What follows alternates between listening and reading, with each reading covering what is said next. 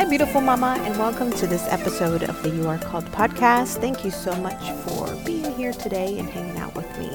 It means a lot. Today, we're going to be talking about three things that you need to be happy. And we all want to be happy, right?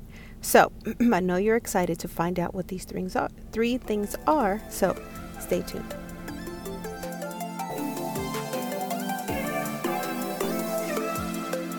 This is a special episode of the You Are Called podcast because it is the last one of this season. Yes, uh, I will be taking a short break to uh, spend time with family and to travel during the summer, and then we will be back. So I want to thank you again for hanging out with me.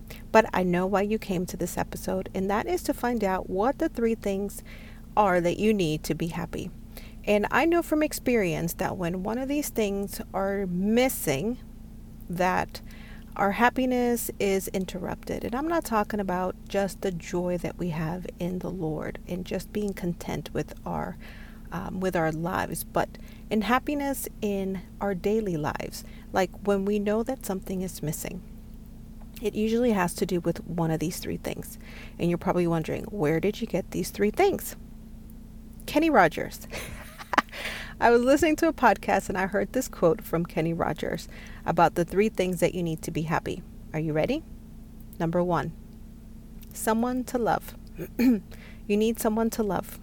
That could be a spouse, that could be a family member, that could be friends, but our lives are enriched when we have someone to love. Number two, something to do. It matters when we are doing work that we enjoy, that we truly love and are passionate about. And it is instilled in us from the beginning of times that God designed us to work. I mean, the first thing that He did with Adam was put him to work. He put him in charge of the Garden of Eden, He put him in charge of all the animals, and He told him to be fruitful and multiply. So it is ingrained in us, it is something that God has blessed us with is the ability to work. And when we are not working and when we are not doing something productive and something that gives our lives meaning, then something's missing. And then the last one, number three, is something to look forward to. Now, this is probably one of my favorites because I think that when we don't have something to look forward to, we become complacent and we become undissatisfied and as we should because God calls us to be prisoners of hope in Zechariah 9:12. He calls us to be prisoners of hope. Uh, he wants us to expect from Him. He wants us to expect that something good is going to happen today. He wants us to have faith in our future, in that our future is bright. Um, so, whenever we don't have something to look forward to, then we feel like something's missing. So, I want to encourage you today to one, value the people in your lives that you love and be thankful for them and thank God for them.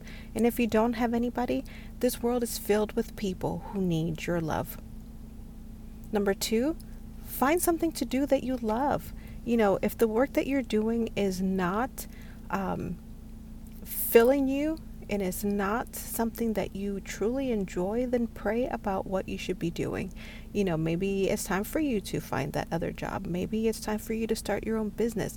Or maybe it's time for you to just step out in faith and apply for your dream for your dream job. God wants you to be doing work that you love and that you enjoy. And then number 3, have something that you look forward to daily have hope in God that something good is going to happen. Be a prisoner of hope. Beautiful mama, I hope this has encouraged you today.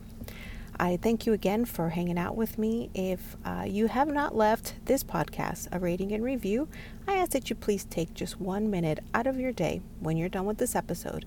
Go to Apple Podcasts and click write a review. Leave me a five star rating and then a written review of how this podcast has impacted you. What that does is help this podcast get seen by other people, especially beautiful mamas who need to hear this podcast. So again, I thank you so much for um, for your time, for hanging out with me, and until next season, bye.